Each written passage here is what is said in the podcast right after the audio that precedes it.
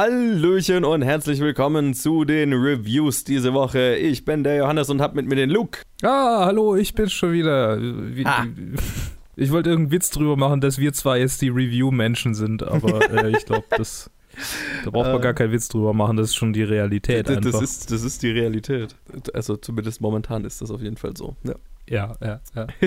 wird, auch, wird auch irgendwann wieder anders. ja genau. Wenn andere Leute weniger Arbeit und Uni und so weiter. Wir fangen an, also wir haben einige boah, ich bin ja voll raus. Äh, Wir haben einige Reviews diese Woche, Ja. wenn es schon äh, weniger Content äh, sonst gab. Und wir fangen an mit einem von zwei Netflix-Filmen, die wir diese Woche reviewen werden. Und der erste ist ein neuer Thriller, würde ich es mal nennen, genannt Ja. The Perfection. Der ist unter der Regie von Richard Shepard. Und jetzt muss ich gerade mal schauen, was der sonst noch gemacht hat. Ja, ich erinnere mich, der hat einigen Shit gemacht, den man auch schon mal gehört hat und so. Ja, Shit ist gut, glaub, äh, Shit fasst alles ganz gut zusammen. Hier mal, hier mal irgendwie eine TV-Serien-Episode, da mal eine Episode.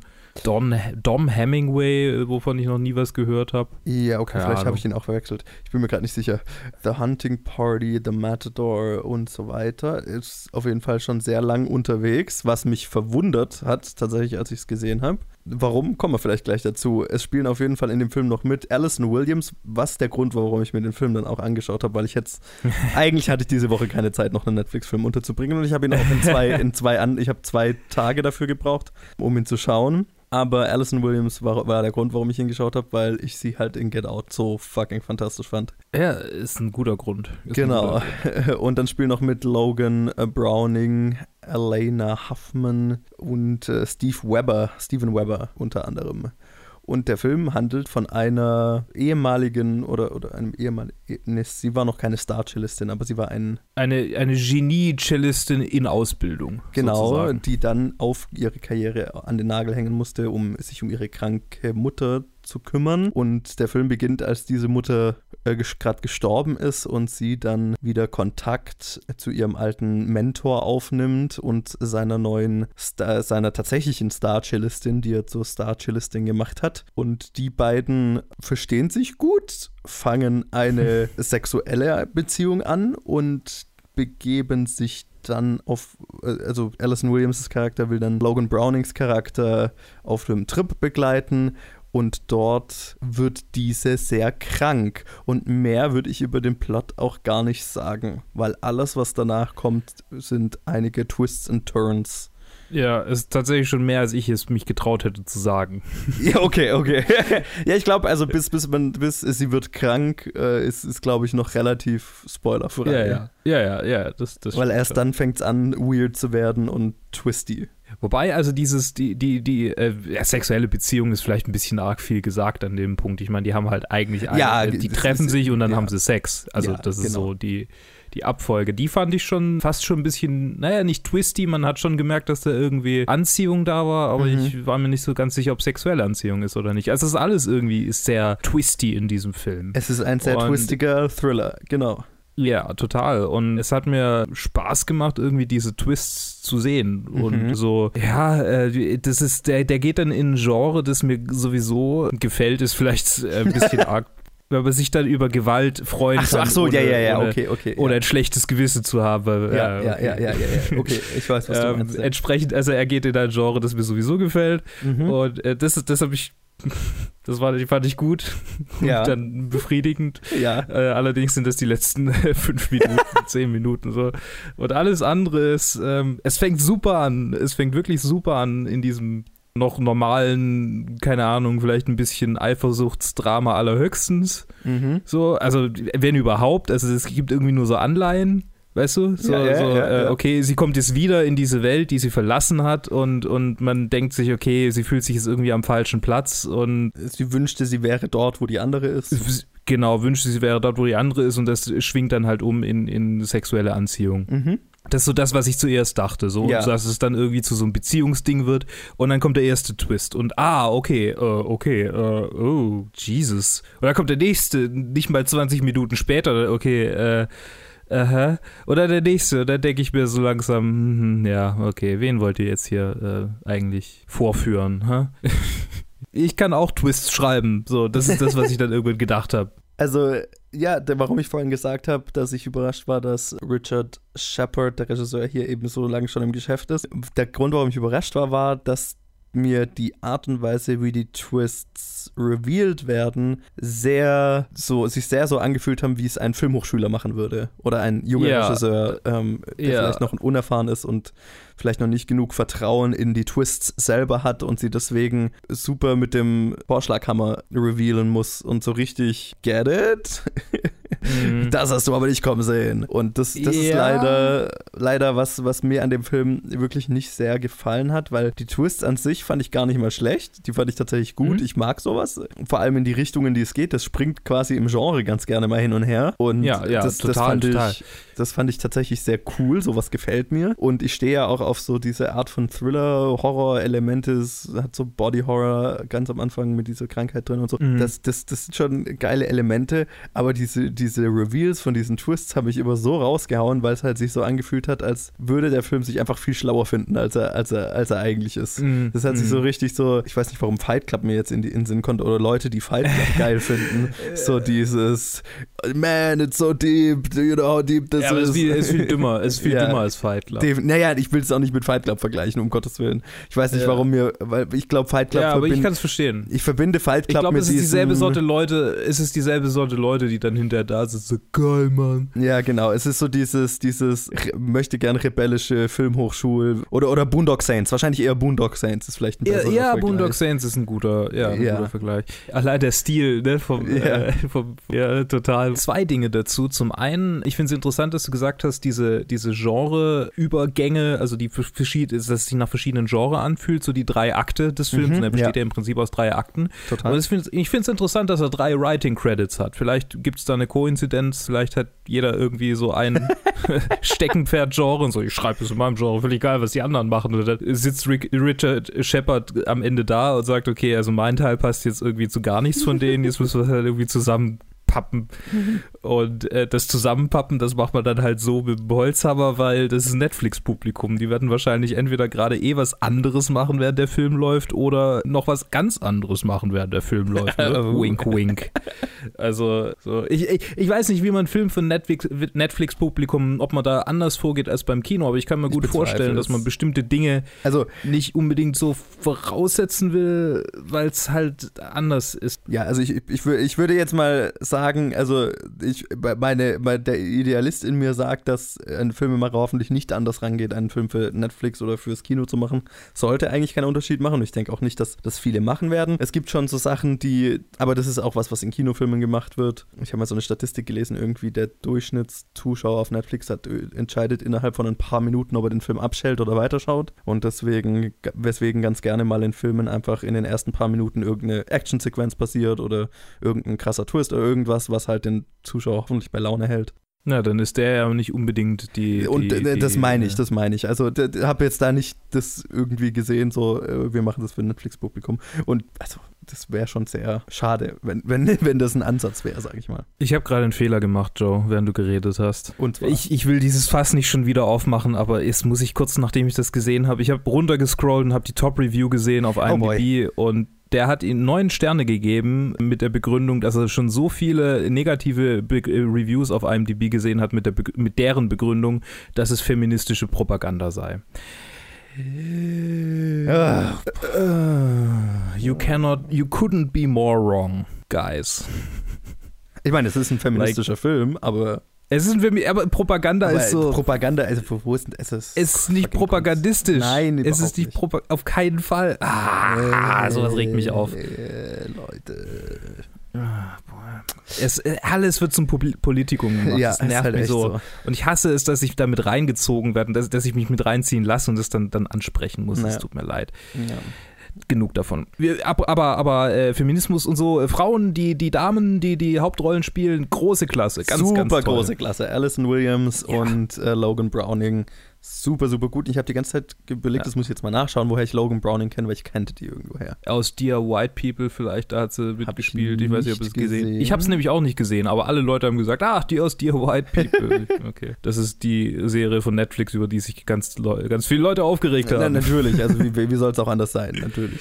Ich meine, sie ist auch ein bisschen provokant betitelt, muss man Naja, vielleicht auch- Loge. Okay, ich habe Ja. tatsächlich nichts gesehen, in dem sie ist. Vielleicht kenne ich sie vom Poster von Dear White People oder so. Das kann Vielleicht. Ja, sie, hat, sie hat ein sehr interessantes Aussehen irgendwie. Also es sieht sehr. Ja, krasse Augen. Ich weiß gar nicht, das, das irgendwie, ja genau, ja, einfach, einfach Melting Pot. das ist mir nur so aufgefallen. Die hat sehr, sehr, sehr schmale Augen und ein, ein interessantes Gesicht. Ja. So, keine Ahnung. Genau wie Alison Williams Williams, und deswegen ist das Duo zwischen den beiden, finde ich, so gut. Die Ja. halt auch in ihren Rollen äh, fantastisch sind. Also die beiden sind wirklich, also die sind die, das, wofür sich der Film lohnt, finde ich. Definitiv. Und, und auch, wie du gesagt hast, das Ende ist halt geil Ja. und macht halt richtig Spaß, ist sehr zufriedenstellend. Vor allem der letzte Shot ist halt irgendwie großartig. Oh ja. Nur der Film feiert sich halt ein bisschen zu sehr, bis er dahin Ja. kommt und schießt dabei halt leider voll übers Ziel hinaus, weil diese Twists einfach subtiler zu behandeln, hätte halt völlig Ja. genauso funktioniert. Die, die, die Art und Weise, die Art und Weise, wie die erzählt werden, ist halt einfach unnötig und das ist so ein bisschen nervig. ja. Apropos Twists. Leute, bitte nicht die IMDb-Bilder durchgehen, bevor ihr den Film gesehen habt, weil einfach komplett alles verraten wird durch die Bilder auf IMDb. alles. Ja, das kann ich Sogar der letzte Shot wird mit drei Bildern, äh, also du weißt, well. welchen ich meine, Mhm. äh, mit drei Bildern, also Shot und Gegenshot, Ja. jeweils mit einem Bild. Genau, die, die Performance von Steven Weber, so als der Lehrmeister der beiden sozusagen, fand ich auch Ja. schön. Also ich kann nicht so wahnsinnig viel leider jetzt dazu sagen, aber ich fand's, ich fand's, ja, es fand gut, es war gut, es war Äh, gut gemacht. Er ist, er, ist, er ist toll, ja. Also Cast Ja. durchgängig toll. Er ist, ich fand, der Film war sehr schön gemacht. Es ist halt wirklich, es ist so ein bisschen dieses, dieses, wirklich dieses eine Storytelling-Device. Und ich meine, wenn man jetzt einen, großes, ein, ein, einen großen Wert auf Logik und Nachvollziehbarkeit legt, dann sind bestimmte Story-Elemente wahrscheinlich auch nicht ganz so Mhm. ne, wird man über die stolpern, sage Ja. ich jetzt mal. Weil der Film, es gab, es gab ganz, ganz besonders einen Twist, der auch auf so eine holzame Methode erzählt wird, wo ich mir dachte, ja, okay, das ist nicht so ganz glaubhaft für meinen Geschmack. Mhm. Aber ja, und das deswegen, also das macht den Film halt leider dann nicht perfekt, selbst wenn er sich so gerne betiteln würde. ähm, aber für meinen Geschmack als, als Netflix-Thriller durchaus durchaus ein, ein lohnenswertes Erlebnis, sage ich jetzt mal, für die, Ja. für die spaßigen Elemente und vor allem die Hauptdarsteller. Definitiv eins der besseren Netflix Originals, Ja. Film Originals, nicht, nicht Serien Originals. Da Yes. gibt's sehr viel Gutes. Ja, das ist richtig. So viel dazu. So viel zu, zu The Perfection. Leider wegen Spoiler und so können wir nicht so wahnsinnig Es ist echt schwierig, ja. eingehen. ne? Ja. Okay, dann Gut. machen wir weiter mit dem nächsten Film und zwar Rocketman. Bernie Taupin? Ja, dann bist du Elton? Ja. Hi. Also das ist mein Künstlername. Ah, du kannst mir ja deinen richtigen Namen verraten, wenn wir uns besser kennen. Gut. Äh, Ähm, ich habe schon mir gedacht... über- Entschuldige. Entschuldige. Nein, nein, bitte, du zuerst. Ich mag deine Texte. Danke. Ja, du hast mir doch dein Band geschickt. Großartig. Wirklich gut. Danke. Oh, warte mal. Äh, den hier lass mal lieber weg, den wollte ich gar nicht mitschicken. Das war ein Versehen. Nein, nein, nein, der ist wirklich gut. Ich habe schon eine Melodie. Ja? Ja, ich... Border-Song? Ja. Ich hab's gelesen und ich hatte die Melodie komplett im Kopf. Ich sah die Noten vor mir und musste sie nur noch aufschreiben. Als ob meine Finger nicht schnell genug mit meinem Gehirn mitkommen würden. Ja, oder machen wir jetzt gerade weiter. Äh, gleiche Besetzung, ich brauche Joe nicht vorstellen. Mit Rocketman, wie gerade schon vor nicht mal eine Sekunde angekündigt. äh, Rocketman ist das neue Biopic über einen Musiker, einen schwulen Musiker innerhalb von zwei Jahren. Das zweite nach Bohemian Rhapsody von einem der Mitproduzenten von Bohemian Rhapsody, nämlich Dexter Fletcher. Und weißt du, Und warum der einen um Producer Elton Credit John. bei Bohemian Rhapsody hat? Das wirst du, Oscar Buff, mir doch gleich sagen. Weil er der Regisseur ist, der eingesprungen ist, nachdem Brian Singer gefeuert wurde und den Rest der Dreharbeiten und die Postproduktion vollendet hat. Das ist wunderbar, weil jetzt kann man an diesem Film sehen, was der Mann machen kann mit einem musikalischen Biopic, wenn er mal den ganzen Film äh, Ja. äh, unter seiner Fuchtel hat. Und es ist. Alter, es ist der Typ, es ist tatsächlich der, der Schauspieler aus Lock, Stock and Two Smoking Barrels. Einer von den, von den drei Jungs. Und der andere spielt in, in, äh, in, in Rocketman den, den Musikproduzenten, den älteren, den, den Arschigen. Weißt du, welchen ich meine? Ja. Ich habe ich hab den wiedererkannt. Der, der, einer aus Lockstock and Two Smoking Barrels, oder auf Deutsch Bube, Dame, König, Gras, spielt den, den ersten Boss oder den Boss der ersten Plattenfirma, bei der Right. er gesigned wurde. Das ist interessant, dass die beiden, die, ja, ist ja, ich muss zurück zum Film. Elton John ist ein Musiker, den man vermutlich kennt, weil es ein absoluter Weltstar war seiner Mhm. Zeit und auch immer noch bekannt ist, hoffentlich bei den jungen Leuten, ich weiß es nicht. Und äh, Taron Egerton spielt ihn, begleitet von, äh, wer ist noch alles dabei? Jamie Bell, Richard Madden, Bryce Dallas Howard als seine Mutter, Gemma Jones und andere Menschen. Wie fandst du den Film, Joe? äh, ja, eine Sache, die ich gerade noch sagen wollte, weil, weil was mir im Kino so ein Aha-Moment war. Vielleicht, hast du zufällig äh, Kingsman The Golden Circle, also das Kingsman-Sequel gesehen? Leider weder den einen noch den anderen. Also Okay. kein der Kingsman-Filme. Weil Elton John war im Kingsman-Sequel, hatte da eine Rolle, äh, wurde, glaube Also ich, Elton John persönlich. persönlich, hat sich selbst gespielt Ja. Als Musiker, der von der Antag der von der Villainess äh, entführt wird und, und ich glaube auch stirbt in dem Film, ich bin mir jetzt gerade nicht mehr sicher. Und ich habe mich immer gewundert, wie zur Hölle haben die Elton John bekommen? Und dann sitze ich in Rocketman und eines der Logos, das am Anfang auftaucht, ist Marv, was die Produktionsfirma von Matthew Vaughn ist, der der Regisseur von Kingsman The Golden Circle ist. Und auch ein Ah, ja. Produzent an Rocketman. Und dann war so, uh, Linien, die sich verbinden. Und Taron Egerton, der ja der Hauptdarsteller in den Kingsman-Filmen ist, der Elton John spielt. It's all connected. ah, der ist in Kingsman der, Der ist der Hauptdarsteller. Da Das wurde der, da, da ist der bekannt geworden damit erst, ja. Ah, interessant. So ist es. Tatsächlich. Okay. Und Taron Egerton, der hat ja auch in Dexter Fletchers letztem Film davor Eddie the Eagle die Hauptrolle gespielt. It's all connected. oh mein Gott. Go on. Es muss ich, also ich, ich habe dich gefragt, wie du den Film Ach, um. Gottes Willen. Jetzt Ja, du hast ja dein, recht. Jetzt hast du dein, dein hast du deinen Schwanz rausgeholt und ihn uns mal auf den Tisch geknallt. Tja. Dein, dein, Es muss ja auch mal sein. ja. Ich fand den Film sehr gut. Gut, schön, ich auch.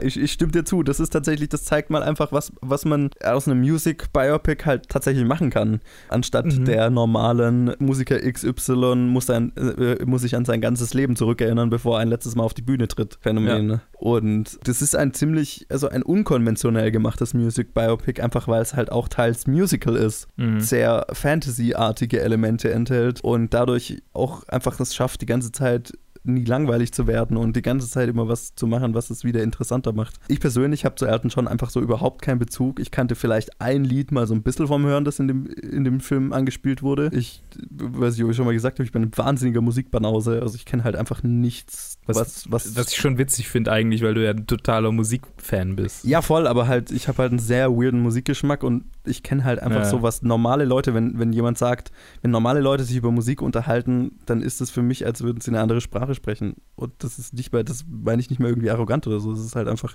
Musik ist so ein vielschichtiges Ding. Ich bin immer überrascht, dass es so viele Leute gibt, die sich tatsächlich auf irgendwie einen Musikgeschmack einigen können. Das fasziniert mich. Oder halt, ne, dass es so, dass so, so ein paar Ja, Künstler gibt, die einfach so weltbekannt sind, die irgendwie jeder kennt.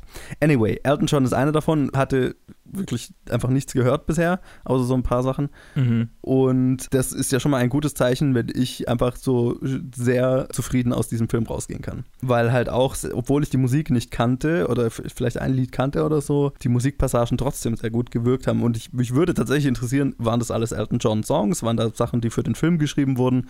Das ist, was mich interessieren würde. Das kann ich dir nur in Teilen sagen. Ich habe halt irgendwie auch die Lieder, die ich wiedererkannt habe, die habe ich wiedererkannt. Und das waren halt irgendwie auch nur vier. Ja. Ich bin leider auch nicht so sehr in der Elton John Musik. Diskografie drin. Kenne halt Crocodile Rock und Rocketman und äh, beides mit Rock, witzigerweise. und Candle in the Wind, was nicht, was nicht vorkam, natürlich nicht, weil es ja viel früher spielt. Ja. Und was kam? Irgendwas, irgendwas habe ich wiedererkannt, aber das ist, so ein, das ist so ein Lied, du hörst es und so, ach ja, ach, das ist von Elton John, ach ja. Das habe ich ständig, das habe ich ständig mit Billy Joel. Mhm. Das, das, das, ich höre ständig irgendwie Lieder und dann sagt mir jemand, ach ja, Billy Joel. Und ich, das ist von Billy Joel. ach nein. Und das hatte ich jetzt, äh, dieses Erlebnis hatte ich heute auch mit Elton John. Mir ging das tatsächlich mit diesem einen Lied so, dass er, also was seine erste Performance in Amerika ist. Halt, das war ein Lied, kannte ich irgendwoher Ja. und war dann so, ah, okay, das, Das- ist von dem. Hm, interessant. Das Crocodile Rock. Ah ja, okay. Jetzt weiß ich sogar, wie es heißt. Danke. Rocketman kanntest du nicht. Nö.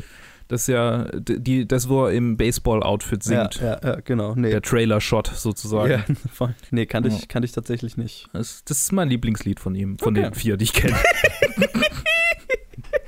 Aber man muss schon sagen, also was ich so wusste von ihm, ist, dass er eine wahnsinnige Energie hatte beim Ja. Performen auf der Bühne, was ja von so Pianisten irgendwie jetzt nicht unbedingt so das klassische Bild ist, das man hat, wobei das Tatsache. vielleicht dank ihm auch ein bisschen aufgebrochen wurde, Mhm. so in den letzten 40 Jahren. Aber äh, ich, ich, ich habe das richtig, ja, ich habe richtig Bock bekommen, irgendwie auch die Musik von ihm mir mal anzuhören. Auch wenn das jetzt wahrscheinlich nur so in the heat of the moment war. Mhm. Ein anderer Song aus der Zeit. Äh, und nicht unbedingt was, was mich jetzt irgendwie länger, länger umtreiben wird. Wer weiß, keine Ahnung. Ja, ja so weit ist es bei mir jetzt tatsächlich nicht gegangen. Aber ja, was ich interessant finde, ist, dass der Film ja so objekt, also ne, auf dem Papier betrachtet, trotzdem eigentlich ein super normales Musikbiopic ist. So rein von der Struktur. Total, ja. Du hast, Ja, völlig. der, der ist zwar nicht kurz vor einem Auftritt, wo er sich an sein ganzes Leben zu äh, zurückerinnert, sondern er ist halt in einer Therapiesession, was Ja. schon mal besser ist als vor, kurz vorm Auftritt. Bohemian Rhapsody. Und die, die, einz aber die, die einzelnen Beats, es ist halt tatsächlich ein Film, wo wir sein Leben vom Kind über erste musikalische Erfahrungen, Aufstieg inklusive klischeehafter Montage von lauter Zeitungsausschnitten, die ihn als den neuen Weltstar betiteln und äh, Montage von 10.000 unterschiedlichen Konzerten und Reichtum und bla, bis zu Drogenkonsum und sich mit den falschen Leuten einlassen und einen Downfall haben und alles ist drin und genauso, wie man es erwarten würde. Es ist halt tatsächlich einfach A, die Performance von Taron Egerton und Mhm. die einfach wahnsinnig kreative Umsetzung, die den Film halt anders und besser machen als die meisten Musikbiopics. Absolut. Ich kann dir da nur hundertprozentig zustimmen. Also, es sollte langweilig sein. Es Ja. sollte, wenn man irgendwie schon zehn Musikbiopics gesehen hat, es sollte irgendwann so, okay, ja, jetzt kommt das nächste. Aber er ist einfach kompetent gemacht. Ja, wie, wie du gesagt hast, diese unglaubliche Kreativität, mit der diese Szenen äh, eingebracht werden. Es hat mich an diesen einen britischen Musikfilm erinnert. Ich weiß nicht mehr, wie er heißt. Ich meine, es war irgendwie so, es war nicht Oliver Twist, aber es war so ein bisschen so in diese Richtung, wo dann irgendwie Kinder in so einer, in so einer, in, in Großbritannien in der Frühindustrialisierung irgendwie in so einer Fabrik arbeiten müssen. Dann sind die irgendwie in so einem Kinderheim und werden da von der Frau geknechtet. Und dann gibt es halt irgendwie so immer wieder so Sequenzen, wo sie einfach in Song ausbrechen und wo das, nicht plötzlich alles total Billy Elliot alle, oder so. ja, nee, nee, Billy Nee, Elliot das anderes? ich glaube, bei dem war es ähnlich, an den kann ich mich noch weniger erinnern. Ja, ich auch nicht. Egal. Was ich meine, ist so dieses, dieses Gefühl bei so klischeehaften Kindermusikfilmen, dass so, ah ja, und jetzt kommt, jetzt kommt die, die Songpassage, die mir so gefallen hat in den letzten drei Malen, die ich diesen Film angesehen habe, weil man halt, weil ich halt irgendwie als Zwölfjähriger verrückt war und solche Musikfilme angeguckt habe. Ja, Vielleicht habe ich auch ein bisschen was von Elton John, wer weiß.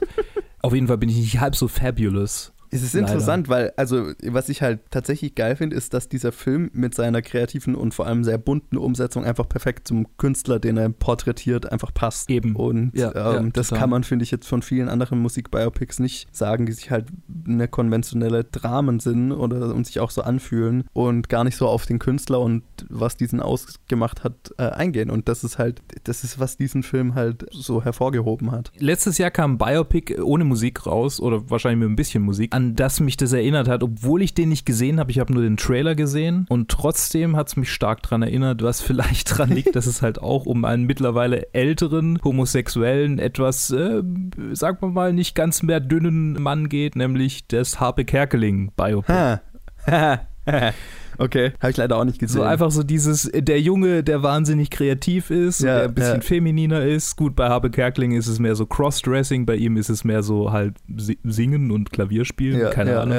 Aber das hat mich, ich habe schon hin und wieder so an, dran denken müssen, dass ich, dass ich mich drüber ärgere, dieses, diesen Film nicht gesehen zu haben, also den Habe Kerkeling-Film. Ja, das Kind, das sie halt als, Elton, als jungen Elton John gecastet haben, schaut halt exakt so aus wie das Kind, das sie als Harpe Kerkeling gecastet haben. Vielleicht liegt es daran. Ich, ich glaube, das ist ich habe ja auch vielleicht ein großer Trailer Teil davon. Vielleicht ist es einfach das gleiche Kind. Oh, stimmt, der sieht wirklich so aus. ist halt so, oder? Ja.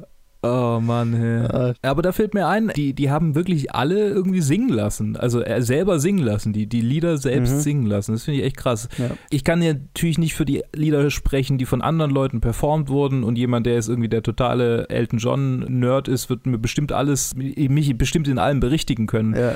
Aber ich hatte nicht das Gefühl, dass er irgendwann mal Footage verwendet wurde, in dem Elton John singt, sondern dass irgendwie immer nur die Leute singen, die on screen sind. Das Gefühl hatte ich das auch. fand ich ja. schon mal richtig. Und es war auch nie irgendwie scheiße. Nein. Also vielleicht ein einziges Mal, wo das ganz kleine Kind gesungen hat, das war so, Ja, ja. jetzt merke jetzt merk ich, dass es außerhalb seiner Range ist. Ja. Und, ähm, hm, aber gut, es ist halt noch ein kleines Kind. ja, das, das ist okay. Das, das war aber alles andere Teil war wirklich, alles andere war wirklich flawless. Ja, und halt, also Taron Egerton, was ein Talent, meine Fresse.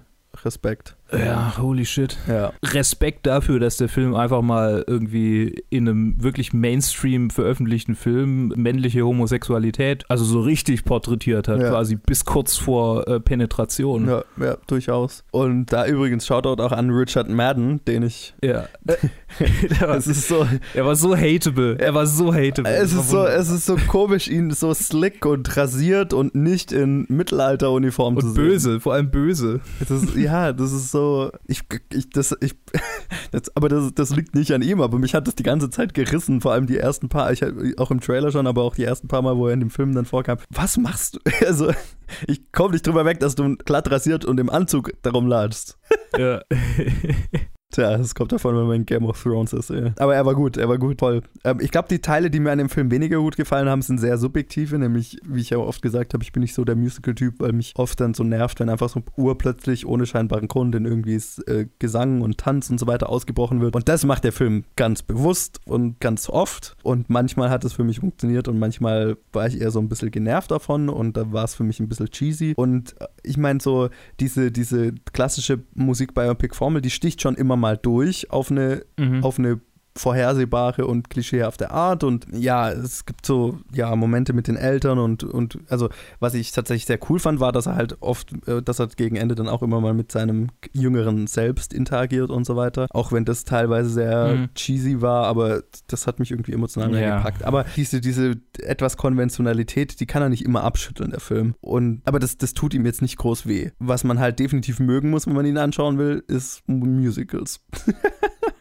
Weil wenn man Mhm. jetzt so voll auf, äh, weil man äh, das total hasst, wenn Leute plötzlich einfach anfangen zu singen und zu tanzen, dann ist man halt in den ersten fünf Minuten raus. Ja, klar. Nee, total. Ich, ich, ich war ja vorhin, nachdem ich den gesehen habe, war ich dann noch mit einer Freundin in Godzilla Mhm. und ich habe ihr gesagt, Rocketman war richtig gut und sie meinte, ah ja, aber da war da dann wahrscheinlich so viel auch gesungen wie in diesem einen Film da, wo sie, wo sie gelbe Kleider tragen.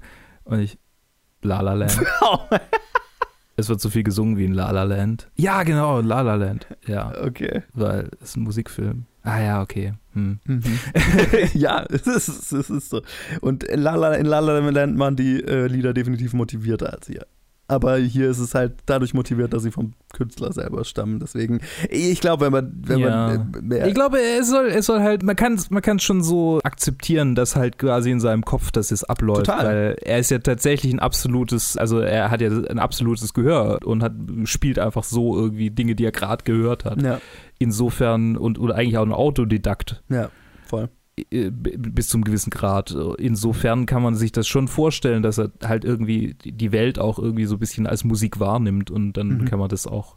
Außerdem, wer kennt denn nicht, wer kennt denn nicht die Situation, dass er irgendwie äh, jetzt in einer unangenehmen Situation gerade war und dann an so einen Song denkt und also wo das, oder, oder sie halt irgendwie so die Fantasie hat, so jetzt, jetzt löse ich das auf durch durch Gewalt oder als einem Fall ist es vielleicht aufgelöst durch einen Song. Ja, so, weißt du? Es macht ja auch Sinn. Wir machen einen Biopic Ja. über einen Musiker. Es war nur halt, also rein aus Ja, ja, nee, geschmäcklerischen Aspekten schon. die Teile, die mir manchmal Klar. weniger gut gefallen. Klar. Aber Das ist subjektiv. ja, da ist definitiv keine Kritik, die dem Film jetzt irgendwie, die den Film in meinen Augen schlechter macht. Was ich kritisieren könnte, ist, dass, also was du gemeint hast, so, dass es so klischeehaft biopicky äh, Momente hat mit den Eltern und so. In den Momenten dachte ich hin und wieder, die framen das gerade, als ob der stirbt am Ende vom Film. Auch mit diesen Drogen, mit dieser Drogensache. Ich habe das, vielleicht liegt es daran, dass diese Filme halt irgendwie dann häufig damit enden, dass jemand stirbt. Mhm. Vielleicht liegt es an Bohemian Rhapsody, den ich ja tatsächlich noch gar nicht gesehen habe, aber irgendwie sowas im Hinterkopf. Man weiß ja, wie diese Filme ablaufen Mhm. oder dachte ich mir, so stirbt. Nee, warte mal, der lebt doch noch. Mhm. Ja, natürlich lebt er noch. Ich habe ja gehört, dass er Interviews zu diesem Film gegeben hat. Mhm. Und, äh, Ja, das Lustige ist ja irgendwie so, nochmal auf die Eltern und so zurückzukommen, weil die, die Beziehung zu den Eltern und gerade die Charaktere der Eltern selber sind manchmal, fand ich, sehr cartoonig in ihrer, oder, oder fand ich, habe ich mir manchmal so gedacht, ja, okay, das fühlt sich jetzt so an, als wäre das einfach sehr subjektiv die Art und Weise, wie er seine Eltern gesehen hat, so emotionslos Ja. und bösartig. Aber dadurch, dass der ganze Film so eh so Fantasy und spielt alles irgendwie in seinem Kopf und so weiter, so, so schon, schon vom, vom Ansatz her funktioniert hat, hat das mich auch nur viel weniger gestört oder rausgehauen, als es im normalen Film es getan hätte, sage ich jetzt mal. Ähm, übrigens auch total lustig, Bryce Dallas Howard in der Rolle. Ich habe den ganzen Film gedacht, das ist Bryce Dallas Howard, aber weird. ja, ja, vor allem gegen Ende hin wird es da so richtig creepy. ja, irgendwie. ja, ja. Da, da, ist er, ja. Wo sie ein bisschen älter, ein bisschen pudgy ist und dann diese Sonnen Sommersprosse Ja, da, ja, da dachte ich schon, oh, das sah schon auch so ein bisschen nach. Make-up aus. Also, äh, Ja, ja, total, total. Das sah so richtig fake aus irgendwie. Also, naja, aber das ist nichts, was Das sind- den Film abwertet, weil es vielleicht zwei Minuten on-screen ist, Maximum. Ja, ja, total. Also das ist alles sehr nitpicky. Der Film ist extrem gut. Es ist ein super gutes Musikbiopic, das ich wärmstens empfehlen kann und halt noch mehr, wenn man tatsächlich Elton John Musik kennt und damit auch was anfangen kann. Dann ist halt, ich kann, ich habe, ich hatte mehrere Leute im Kino, die da nach Liedern Applaus gegeben haben oder bei den Liedern mitgewippt und mitgesungen haben, also mitgesummt haben oder so. Also, ne, das hat natürlich eine In ganze meinem Kino Ebene. saßen fünf Leute. Naja, gut. Äh, Das hat da halt, gab es keinen Applaus. ja, das hat halt so eine ganze Ebene der Film, die ich halt gar nicht wahrnehmen kann und dann ist Mhm. der Film wahrscheinlich noch besser, aber er lohnt sich auf jeden Fall. Ich bin auch sehr gespannt, ob Taron Egerton eine Chance auf Award, äh, eine Chance in der Award Season hat, was mich freuen würde und es ist ja durchaus eine Art von Film, die sehr gerne mit Awards übergossen wird und es ist definitiv besser gemacht als Bohemian Rhapsody und er hat definitiv zu viele bekommen. Deswegen, ich, es bleibt spannend, ob der Film so lange im Gedächtnis bleiben kann, dass er da noch äh, Stimmen dann abkriegt. Was ich noch loswerden wollte, ist, dass ich den Film gut fand, obwohl etwas, was mich konstant gestört hat, das mein Kinobesuch heute dominiert hat. Nämlich, entweder sind neue Leute eingezogen überm Kino in Verhängen oder da hat irgend so ein Arsch seinen Hund irgendwo eingeschlossen. Auf jeden Fall hat da ein Hund gebellt und zwar durchgängig und er Oh war boy. so laut, dass man ins Kino reingehört hat. Oh Gott. Also entweder der, durch einen Lüftungsschacht irgendwie, ich weiß auch nicht so richtig. Auf jeden Fall, es kam von so schräg oben. Okay. Also wahrscheinlich jemand, der da drüber wohnt oder ich weiß auch nicht. Auf der Straße war nirgends ein Hund. Ich habe dann zwischen den Vorstellungen rausgeguckt und bei der zweiten Vorstellung war ich im selben Raum, aber bei Godzilla hat man das eh nicht mitgekriegt. War viel zu laut. Schön. Aber bei, also bei Rocketman hat es mich so richtig gestört. das war so, Ja, ja, klar. Seriously. Ja. Ich habe ja normalerweise nichts gegen Hunde, aber in so einem Fall, da werde ich schon ein bisschen wütend. Verständlich. Gut. Also, schaut euch Rocketman an, lasst uns wissen, wie ihr ihn fandet. Und ich würde mal sagen, wir machen weiter, oder? Ja, wir machen weiter, sonst werden wir heute ja gar nicht mehr fertig. genau, wir machen jetzt weiter mit dem zweiten Netflix-Film, den ich diese Woche allein review, weil Joe keine Zeit hatte, ihn zu sehen und weil er auch scheiße war. äh, Rim of the World. Viel Spaß dabei. So, und dann komme ich jetzt zur zweiten Netflix-Review diese Woche nämlich Rim of the World, der auch diese Woche rauskam. Ein äh, jugendlichen Abenteuerfilm von MCG, der den schreibt man so, das ist sein Name. Man kennt keinen anderen. Ah, hier, Joseph McGinty Nicol. Ja, okay, da hätte ich mir auch einen Künstlernamen. MCG, also äh, wahrscheinlich wegen McGinty, ist der Regisseur von Drei Engel für Charlie aus dem Jahr 2000 und ist jetzt Producer, Director von Rim of the World für Netflix. Und es ist ein, achso, ja genau, äh, er, die, die Hauptdarsteller sind Jack Gore, Mia Jack, äh, Benjamin Flores Jr. und Alessio Scala, Sc Scalsotto. Scalsotto. Es geht um vier Kinder, jugendliche Kinder, die zusammen im Summercamp landen, jedes aus seinen eigenen Gründen. Der eine wird irgendwie von seiner Mutter dorthin gefahren, damit er mal Freunde findet. Einer ist irgendwie, stammt aus einer reichen Familie, der es aber vielleicht dann doch nicht so gut geht. Einer war in, in Jugendgefängnis und ist eigentlich gar nicht wirklich in diesem Sommercamp, sondern ist irgendwie abgehauen oder ich weiß auch nicht. Und eins ist ein Mädchen, das, äh, ich weiß schon gar nicht mehr, äh, halt irgendwie die Karte von so einem oder ein Bild von so einem Hügel da hat und irgendwie auf diesen Hügel rauf will. Und, äh, es, ist, es ist eine Weile her, dass ich den Film gesehen habe. Vieles verschwimmt, aber was nicht verschwimmt, ist die Tatsache, dass ich ihn gehasst habe. Leider, leider war es ein furchtbarer Film, der nicht so richtig weiß, was eigentlich seine Zielgruppe ist, weil einerseits richtet er sich eindeutig an Kinder, was das Casting angeht, was die, die, das Plot, den Plot angeht, also die, die, der, der Plot beinhaltet dann, dass äh, sobald die in diesem Sommercamp angekommen sind, dass eine Alien-Invasion stattfindet. Und boy, ist alles, was mit diesen Aliens zu tun hat, schlecht animiert. Das ist schon mal das Erste. Also allein schon die Prämisse, dass wir jetzt irgendwie ein Effektfeuerwerk oder sowas, das ist eher so auf, dem, auf der Höhe eines Made-for-TV-Movies, irgendwie, der für Nickelodeon aufgenommen. Das, an das hat es mich erinnert, an diese schlechten Filme, die dann irgendwie auf Super RTL laufen laufen an, im Vorabendprogramm, so, so, so, so Miley Cyrus-Filme. So auf dem Level ist das aber halt irgendwie als End of the World Disaster Movie aufgespielt. Was man ja machen kann.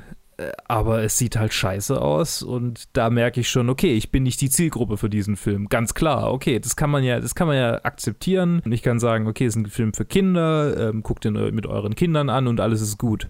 Jetzt ist es dummerweise kein Kinderfilm.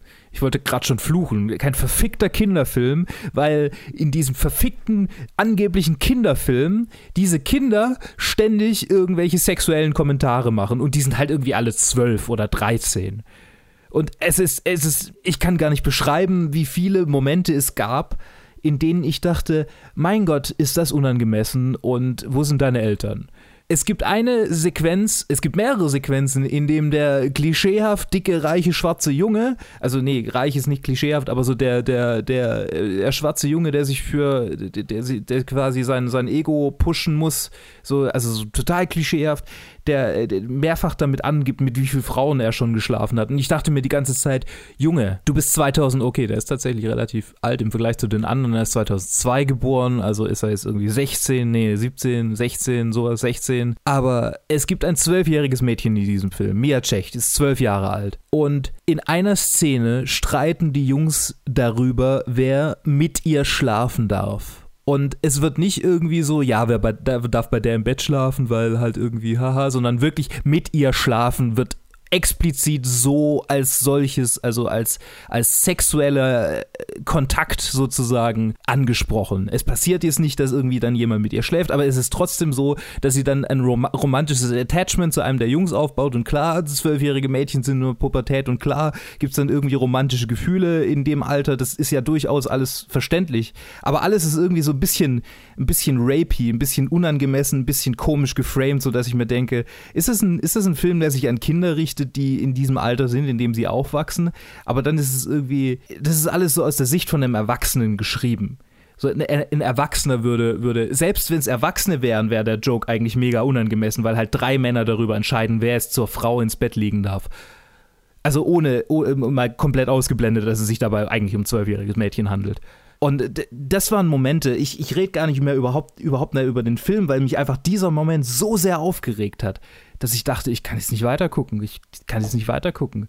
Der ganze Rest ist irgendwie so, ja, bla, irgendwie diese typische Kinder, die alle nicht so Breakfast Club Goonies, der ganze Scheiß, also die Kinder, die nicht zusammenpassen, wachsen zusammen und äh, werden durch die Schwierigkeiten, die ihnen diese außergewöhnliche Situation in den Weg äh, legt, äh, zu guten Freunden, bla, bla, bla. Also warum? Und ich meine, das ist ja ein, das ist ja ein Rezept, das durchaus funktionieren kann. Aber warum muss dann unbedingt so viel einfach weird geframte Sexualität injiziert werden. Und zwar künstlich injiziert werden. Das war nicht so, dass der Film jetzt irgendwie das unbedingt gebraucht hätte, um Komik zu entfalten oder so. Die Komik hätte man durchaus auch anders reinbringen können. Allein dieser Subplot, dass einer der Jungs irgendwie im Jugend, äh, in Jugendknast war oder in, in Juvie, das ist eigentlich mehr so Jugendarrest, wird halt irgendwie mal kurz erwähnt und das war's dann statt irgendwie auf die interessante Vorgeschichte von dem schwarzen Jungen einzugehen, dessen Eltern wahnsinnig viel Kohle hatten und ist er plötzlich in der Situation, dass er, dass er mit wenig Geld umgehen muss. Das wird halt angesprochen, dass es schwer für ihn ist, aber es wird nicht mehr daraus gemacht. jeder, jedes Kind hat irgendwie so seinen Empower-Moment und am Ende äh, sind halt alle irgendwie glücklich. Und das ist einfach zu wenig. Das ist zu wenig, um dann äh, mir das Gefühl zu geben, dass es es wert war, durch diese äh, weirden Momente mich durchzukämpfen. Und das ist sehr schade, weil das ist ein Film, der eigentlich so von der Prämisse her ein guter Kinderfilm hätte werden können der durchaus auf Netflix dann auch seine Existenzberechtigung hat, weil es gibt ja viele Leute, die extra für ihre Kinder dann irgendwie noch so einen ein, eigenen Netflix-User erstellt haben, indem die dann äh, für sie angemessene Filme und Serien gucken können. Aber das ist nicht angemessen. So, jetzt habe ich genug gerantet und äh, würde sagen, ich leite mal über zum nächsten Film, der Godzilla 2 ist, Godzilla King of the Monsters. Ich weiß gar nicht mehr, wenn man alle durchnummeriert, sind wir wahrscheinlich schon bei 50 oder so, aber da werden wir gleich ein bisschen näher drauf eingehen und äh, viel Spaß damit. Aber wie alle lebenden Organismen kämpft die Erde mit Fieber gegen diese Infektion mit ihren ursprünglichen und rechtmäßigen Herrschern, den Titanen. Seit Tausenden von Jahren halten sich diese Kreaturen auf der ganzen Welt versteckt.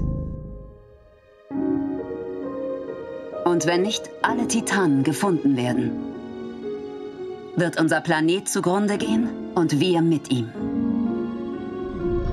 Sie sind die einzige Garantie dafür, dass das Leben fortbesteht.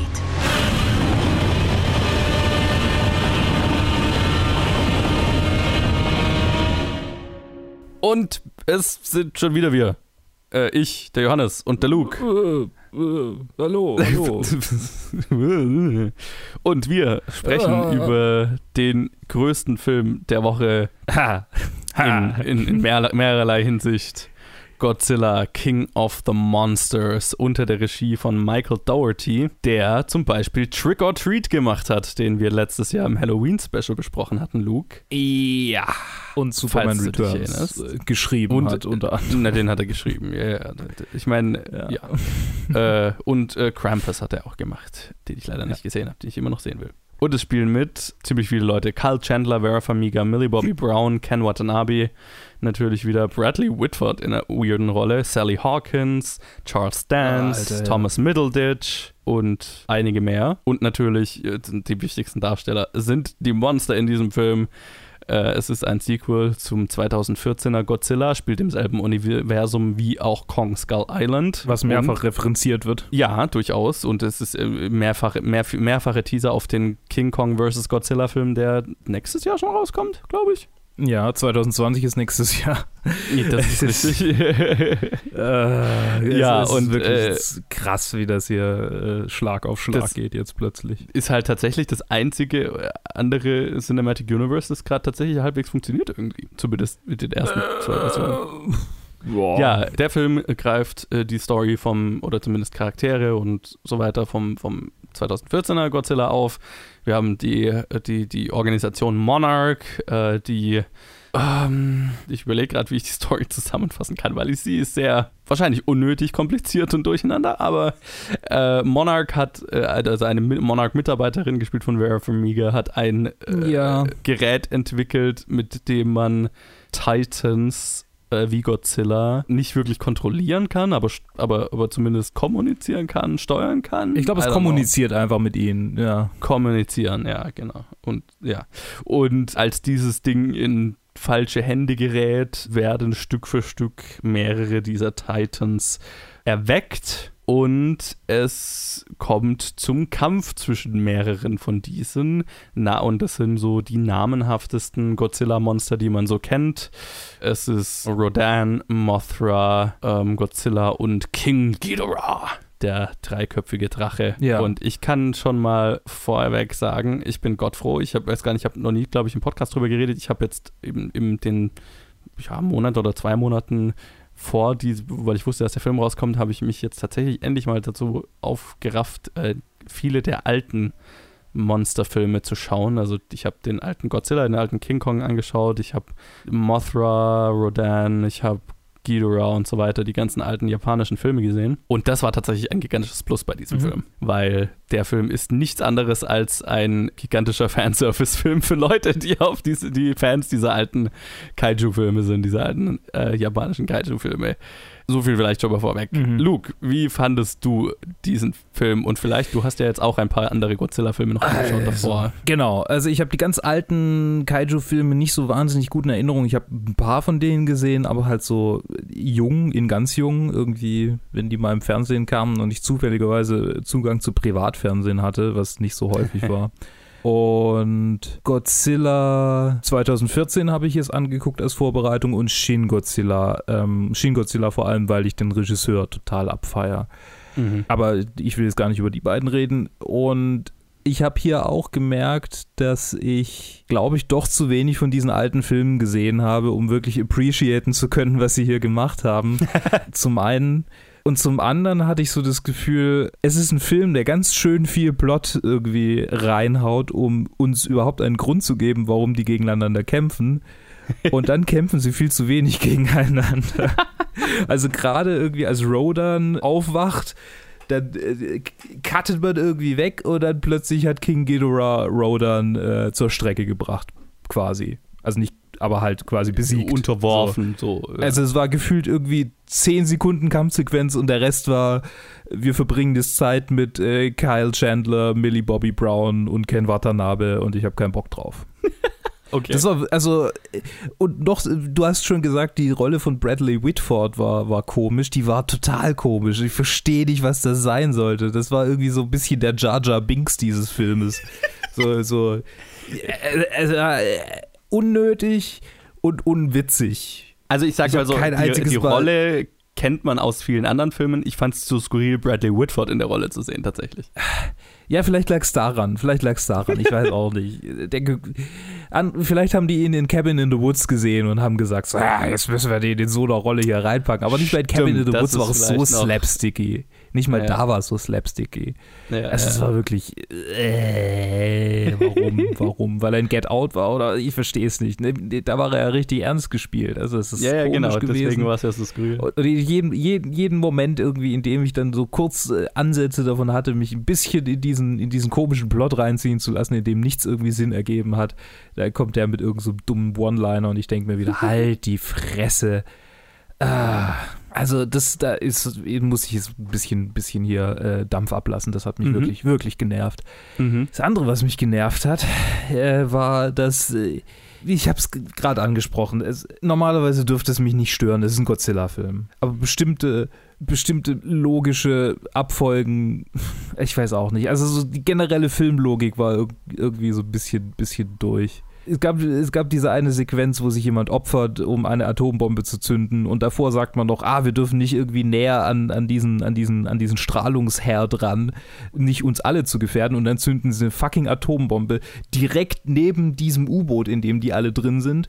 Und was machen die dann Besseres, als sobald sie aufgetaucht sind, ein riesiger Regen irgendwie niedergeht, der garantiert voller Radioaktivität ist, weil er ja von der verdammten Atombombe aufgewirbelt wurde, dann steigen sie aus ihrem scheiß U-Boot aus. Und so, oh, und schützt sich nicht mal vor dem Regen. So, ich halt die Hand hoch, da wird mir schon nichts passieren. Es wird nicht ein einziges Mal angesprochen, dass das ja garantiert radioaktive Seucht sein wird.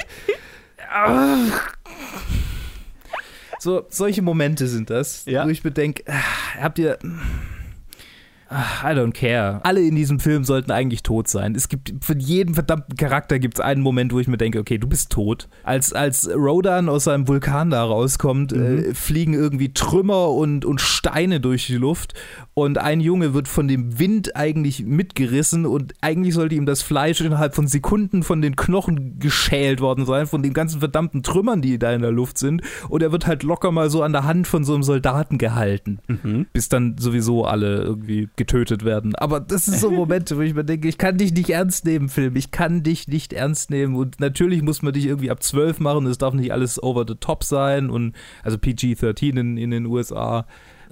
Aber, ah, ja. und dann diese, ich habe jetzt gerade die ganze Redezeit für mich beansprucht, weil mich alles so aufregt, aber äh, diese, diese ganze Familiendrama-Scheiße, die in diesen Katastrophenfilmen irgendwie immer sein muss aus irgendeinem Grund, die ist schon wieder da und klar ist es Millie Bobby Brown und sie spielt sehr gut und, und ich freue mich total auf Stranger Things. Das habe ich die ganze Zeit gedacht in diesem Film. Ich freue mich total auf den 4. Juli, auf Stranger Things. Mehr, mehr. Und ich freue mich über jegliche Kampfsequenz, aber alle waren irgendwie viel zu kurz und viel zu. Die waren, die waren gut. Die waren gut. Ich kann nicht sagen, dass sie, dass sie, dass sie schlecht waren. Die waren wirklich gut. So. Joe, wie fandest du den Film? Yo, vielleicht ein wenig Kontext. Ich bin ein großer Fan von Monsterfilmen, das muss man dazu wissen. Ich liebe den 2014er Godzilla. Das ist ungefähr für mich so mit einer der, wahrscheinlich der beste, God, also der beste Godzilla-Film, den ich gesehen habe. Einer der besten Kaiju-Filme, die ich gesehen habe, weil ich liebe das Pacing, das dieser Film hat und dass der Film eben Godzilla sich sehr, sehr schön aufhebt und teast und teast und erst, wenn er, wenn er ihn dann vom mhm. Zaum lässt, dann, dann haut er aber so richtig rein und dann ist es geil. Ja. Der größte Flaw, den der 2014er hat, das ist, die, das ist, dass die menschlichen Charaktere halt größtenteils sehr uninteressant sind. So viel dazu. Als ich dann aus Godzilla King of the Monsters rauskam, war ich erstmal, und ich bin mir immer noch nicht, ich bin immer noch verwirrt, weil ich nicht richtig weiß, wie ich diesen Film bewerten soll. Weil er ist erstmal eigentlich das genaue Gegenteil von dem 2014er Godzilla, wo der 2014er Godzilla die Monster extrem zurückhält und viel, nicht viel zeigt und so weiter und die Geduld hat, das aufzubauen, hat der Film halt einfach keine Geduld.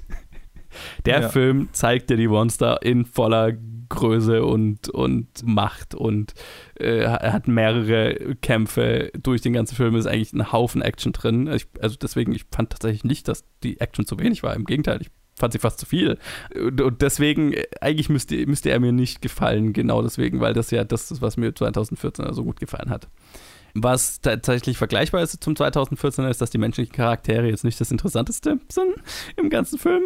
Äh, tatsächlich fand ich die menschlichen Charaktere und die menschliche Story hier interessanter, wobei die Story ziemlich ja, du hast die Logik angesprochen, über die brauchen wir, glaube ich, nicht reden. Und ich fand sie, ich fand sie lustigerweise, und das habe ich auch in einem Letterbox-Review gelesen, an, hat sie mich an, äh, an Infinity War erinnert, weil äh, es im Prinzip ein, ein, ein Charakter ist, der die ganzen Monster sammelt als Machtobjekte, ja. wie Thanos ja, Infinity ja, ich meine, er sagt ja auch, er sagte, er sagte sogar in einem, in einem äh, Moment irgendwie, was, was Thanos auch gesagt hat in Infinity War. Irgendwie sowas ja. in der Richtung, äh, äh, we want to make a clean slate oder sowas in der Richtung. Ja, er, er will auch die Welt zerstören und aus der Asche eine bessere Zivilisation schaffen. Exakt ja, genau. Äh, ne, selbes Ding und er sammelt dafür fünf Dinge. Ähm, Sehr ja. schön.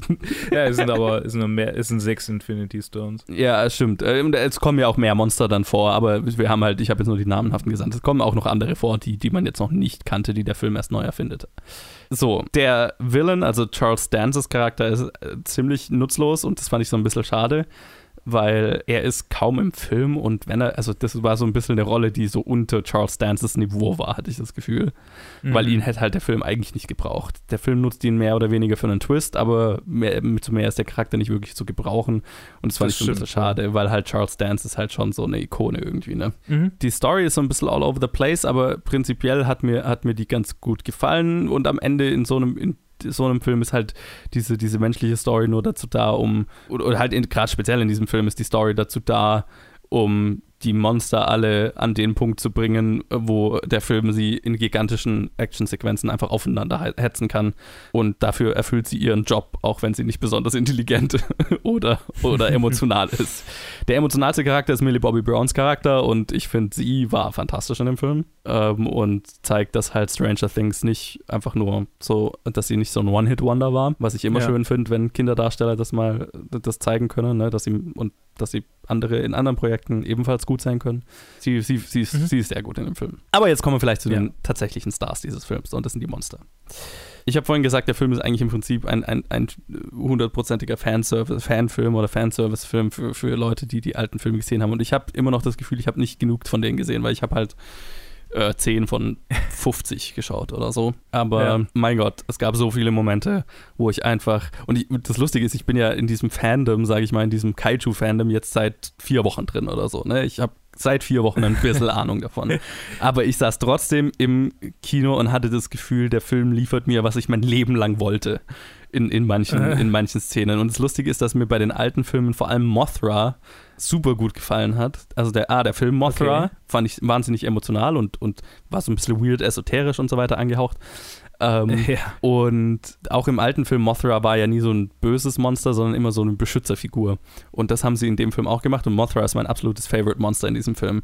Die Geburt von Mothra ist eine der schönsten Sequenzen, die dieser Film zu bieten hat. Und vor allem, ganz besonders, weil sie fucking Mothras Song im Score verbauen. Ich habe es gelesen, bevor ich den Film gesehen habe, dass du dich darüber gefreut hast. Äh, Ich habe ich mein, ich hab gedacht, ah ja, das wird wohl Mothras Song sein, weil den, Ja. ich habe keinen Mothra-Film gesehen. Das, wie wird denn Mothra so in den, kannst du, kannst du mich da aufklären? Wie wird denn Mothra so in den alten Kaiju-Filmen so dargestellt, dass dich das so, Ja, sie ist so ein bisschen lässt, so, so eine, also die, der, der Plot vom ersten Mothra-Film ist, dass es äh, eine weirde Insel entdeckt wird, so ein bisschen wie die Skull Island-Insel bei King Kong. Und dann macht sich ein Wissenschaftstrupp darauf und die finden zwei kleine Zwillingsfrauen, also so Mini-Menschen im Prinzip, ne? Die sind halt so groß Aha. wie eine Wasserflasche oder so. Und das sind Zwillinge Ah. und die sind irgendwie Also mental. okay. Genau, die sind irgendwie so mental verbunden. Und die, Aha. die zwei bösartige Wissenschaftler wollen die mitnehmen und vermarkten, so, ne, als Showattraktion. Und klauen die von der Ah. Insel, obwohl die anderen dagegen sind. Und dann fangen diese Zwillinge plötzlich an, in Gefangenschaft dann äh, zu singen. Und zwar Mothras Song. Und das ist eben so dieses Mothra. Diese, die Melodie, die sie dann hier im Score verwendet haben. Und das ja. sorgt auf der Insel dafür, und da ist auch, halt auch so ein, so ein Tribe, so ein Native Tribe, die dann auch diesen Mothra-Song tanzen und singen und so weiter. Und dann stellt sich raus, die haben da ein riesiges Ei, das sie anbeten. Und dieser Song lässt aus diesem Ei halt eine Larve schlüpfen. Das ist Mothra und die kommt dann, um die Zwillinge zu retten, weil die Mothra ist die Beschützerin dieser Insel und dieses Volks. Ah. Und das Cool. Lustige ist, in dem Film ähm, King Kong vs. Äh, nee, im, im King Ghidorah-Film, in dem Film, in dem Ghidorah, der dreiköpfige Drache, das erste Mal vorkommt. Und übrigens, die Mhm. Origins von den Monstern haben sie alle sehr, sehr gleich gelassen und sehr Okay, Exakt also dass. Ghidorah äh, von einem anderen Planeten stammt. Richtig, also genau. Und, und in manchen Okay. Versionen, zum Beispiel in den animierten, Anim, also in den Anime-Versionen auf Netflix, da ist es dann noch viel esoterischer, dass Mothra quasi äh, Gott in, in, äh, in, in, anderer Form ist und so weiter. Es gibt eine animierte Netflix. Okay, ich bin wirklich raus aus diesem Fandom. Ja, es gibt, es gibt drei animierte ist, mir Netflix-Filme. gefallen sollte. Ja, es gibt Okay. drei Anime, die sind auch nicht so geil, aber die spielen in der Zukunft Okay. und behandeln das Thema, was ist, wenn Godzilla gewonnen hat und die Menschheit die Erde verlassen musste und dann zurückkommt.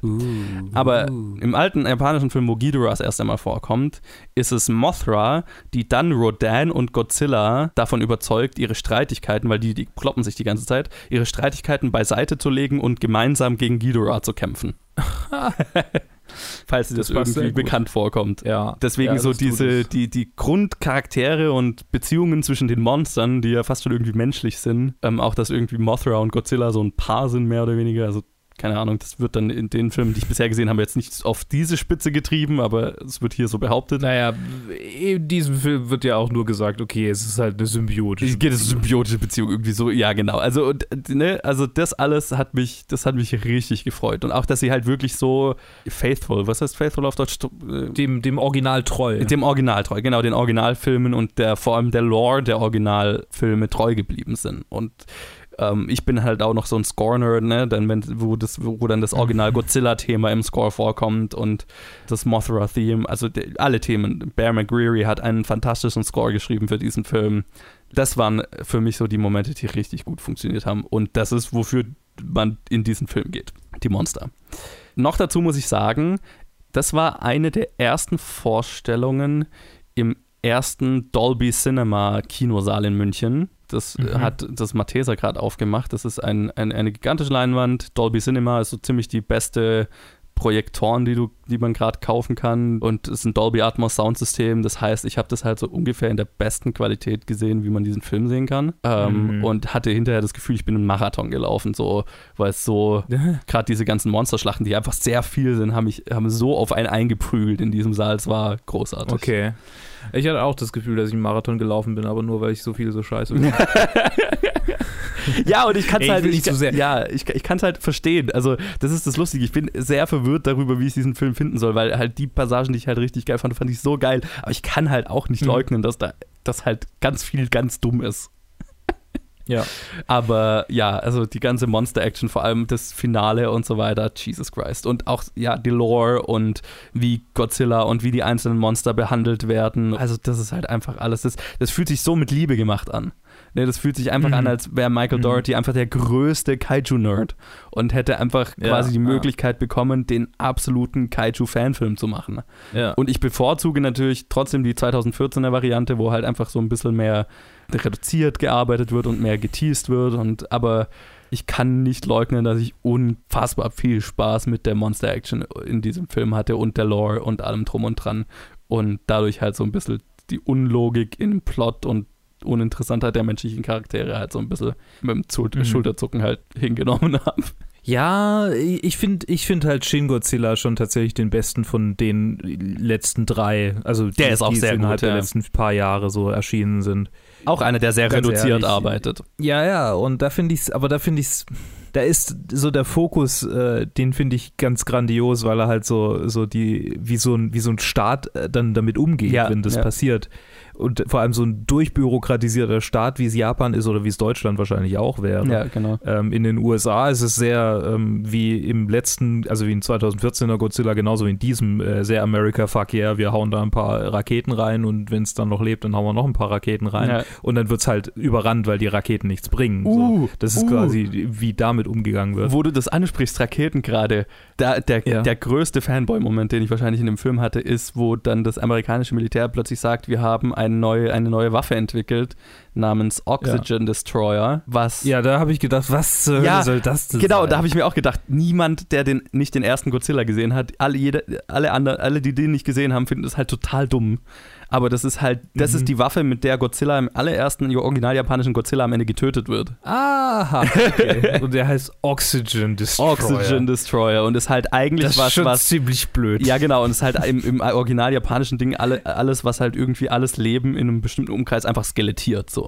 Okay. Weil in dem original japanischen Godzilla, da haben sie ja noch nicht gewusst, dass es ein Franchise ist, so, ne? Da haben sie ihn halt gekillt am Ende. ah, ja, klar. Ähm, Wobei, also die Fische, die da dann äh, aus dem Meer raus sind, die waren nicht skelettiert. richtig, deswegen, es war auch nur so, oh, wir haben einen Oxygen Destroyer und wir schmeißen ihn auf Godzilla und das war halt so der ganze Nerd-Moment. Und ich habe auch so das Gefühl, diese, dass dieses Ding überhaupt existiert, ist nur dazu da, um zu sagen, um diesen Callback zu haben.